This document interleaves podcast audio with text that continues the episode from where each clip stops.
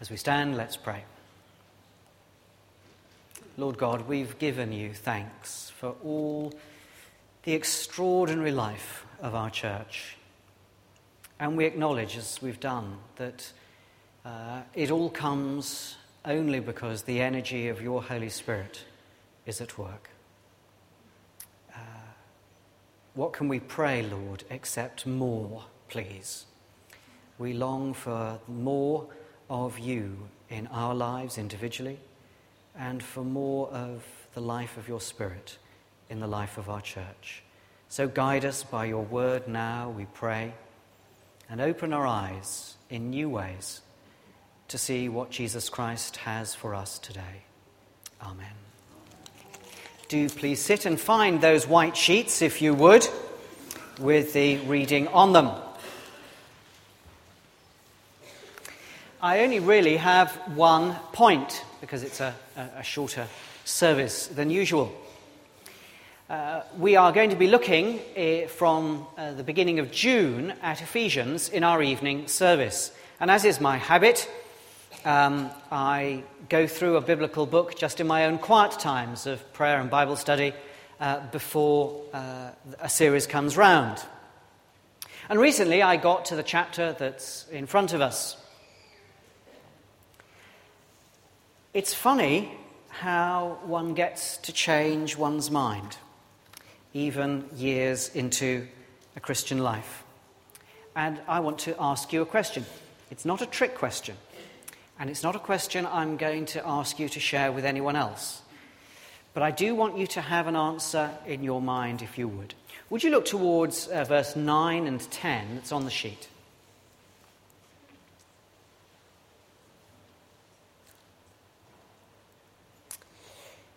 With all wisdom and insight, God has made known to us the mystery of his will, according to his good pleasure that he set forth in Christ, as a plan for the fullness of time to gather up all things in him, things in heaven and things on earth. Okay, now, question.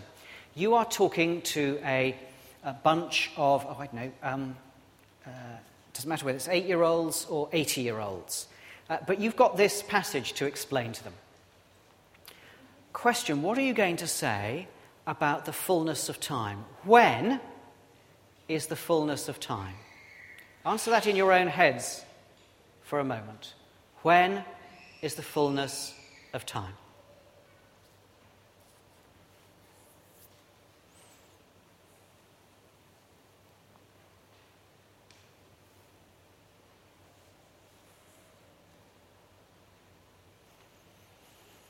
Now, I'm guessing that there are two, two and a half, or three answers out there. Uh, after the service, come up to me if you came up with one that I'm not about to mention. The first one, I reckon, is well, it's the end of everything, isn't it? The fullness of time is when Jesus returns uh, and gathers up and brings time, the church, and the whole creation into a new existence. Option one. Option two, well, it's the time of Jesus, isn't it? It's the time that Jesus walked around the earth. Uh, that's option two. Option two and a half it's a bit more complicated. Uh, uh, some of you will say, well, it's the time that began when Jesus came and walked around the earth and will continue until the moment he returns in glory. Well, the text that you have in front of you on the white sheets is correct. Uh, it, uh, it, the, the, what, the, what Paul actually wrote, word for word, is what it says there.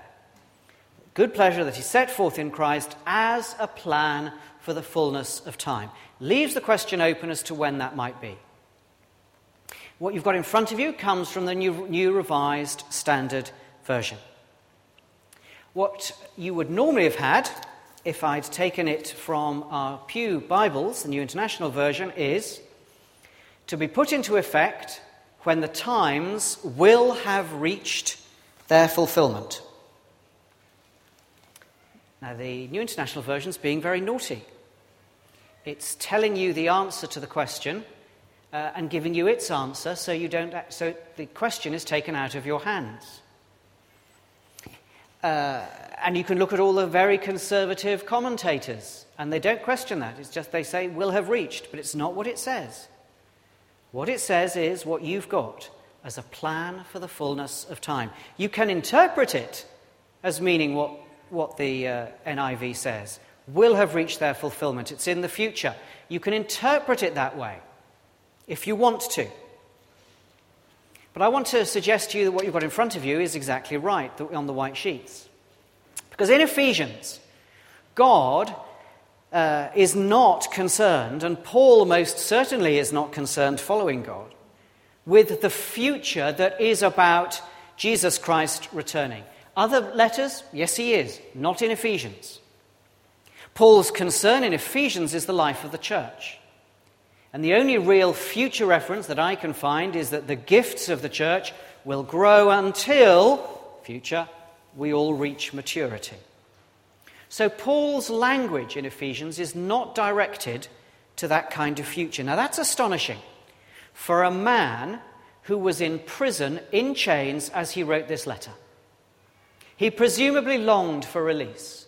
He presumably longed either for death or for Jesus Christ to intervene and bring everything to an end. But he is focused in prison, from prison, on what God is doing now out there, and indeed in the prison, because he talks later about having the, the courage to speak boldly when he's in prison. Later in chapter 1, it's clear that the gathering up that you see there in verse 10 has happened in the event of Jesus on which Paul is looking back. God has placed everything under Christ's feet, he says. Christ already fills everything in every way. Gentiles and Jews have been gathered together. The mystery has been revealed. Probably the half of an answer is therefore the right one. The plan for the fullness of time has begun when Jesus walked around the earth and will reach uh, a termination.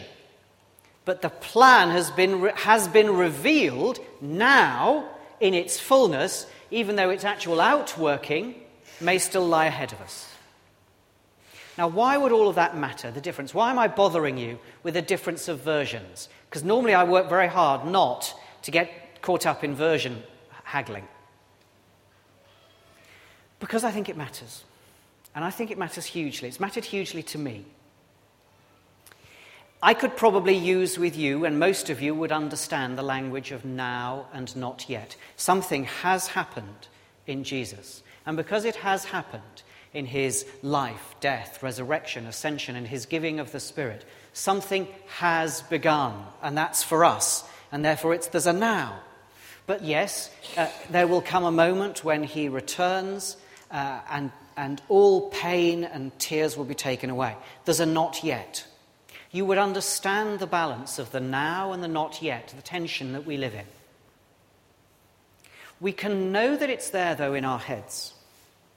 And yet, we can try to live out a balance that is other than that neat balance, that's actually unbalanced in one direction or the other. That's why I'm actually, I am vexed with the, with the New International Version. Because it's taken a view and said, it's not yet. The Greek word doesn't allow you to say that. Good interpretation from the letter to the Ephesians doesn't allow you to say that. The word is simply a noun, as a plan for the fullness of time. You can't get out of it immediately without interpretation when the times will have reached their fulfillment. Everything about the context in Ephesians says that the fullness of time has happened in Christ and we are living in it now, even though there is outworking that will actually happen It's been revealed now, but there are outworking that will happen uh, then and now and still to come. For all of us at some points, life's pretty grim. We cannot and must not respond by saying the reality of God is far off in the not yet. God is now. And it felt to me when I encountered that discrepancy of versions like a wake up call. We are not here to sing and pray and murmur nice things until we die, and that's when the good stuff happens. The plan has been fulfilled in Jesus. Paul did not reckon that it would somehow be impolite of the Ephesians to be living in God's now, given that his own now was grim chains. Yes, life can be awful, but we don't pull back and say, well, in that case, it's obvious that God is for the not yet and not for the now. We are here to sing and proclaim and shout and urge and explain and praise and argue and speak and point to this that the plan has been put into effect. God has set the train going. We're not waiting on the platform anymore.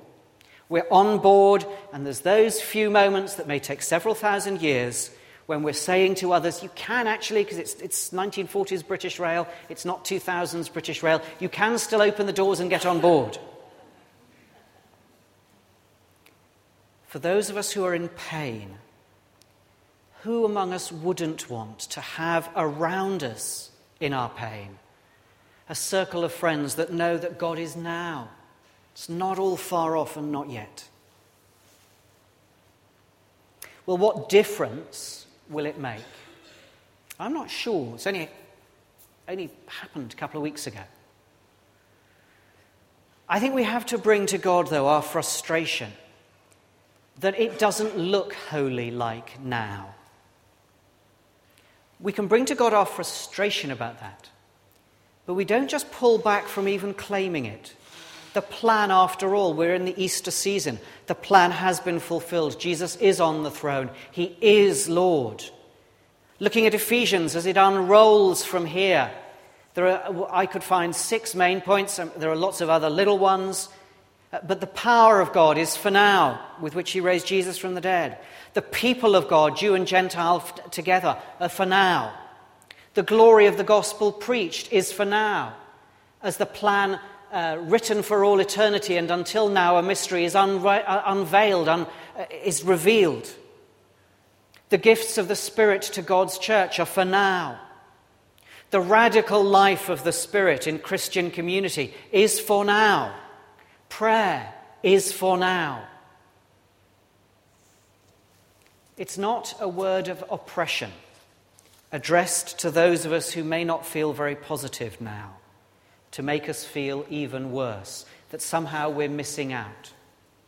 It's written by a man, remember, who is in chains. Now, why preach this today, going into an annual meeting? Because it is a word, I believe, to encourage the church to be now, in 1314, what God summons us to be by His Spirit. To hold God to His promises for now, not for the far off day, glumly awaited, my joy is very deep, but for practicing now. If you want the details, come in June to the evening series. Let's pray.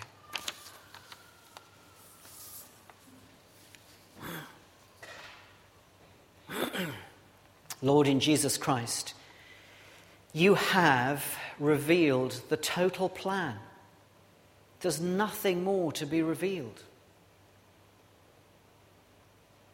In his ascension and in his sending of the Spirit, you have given us the gifts to live now.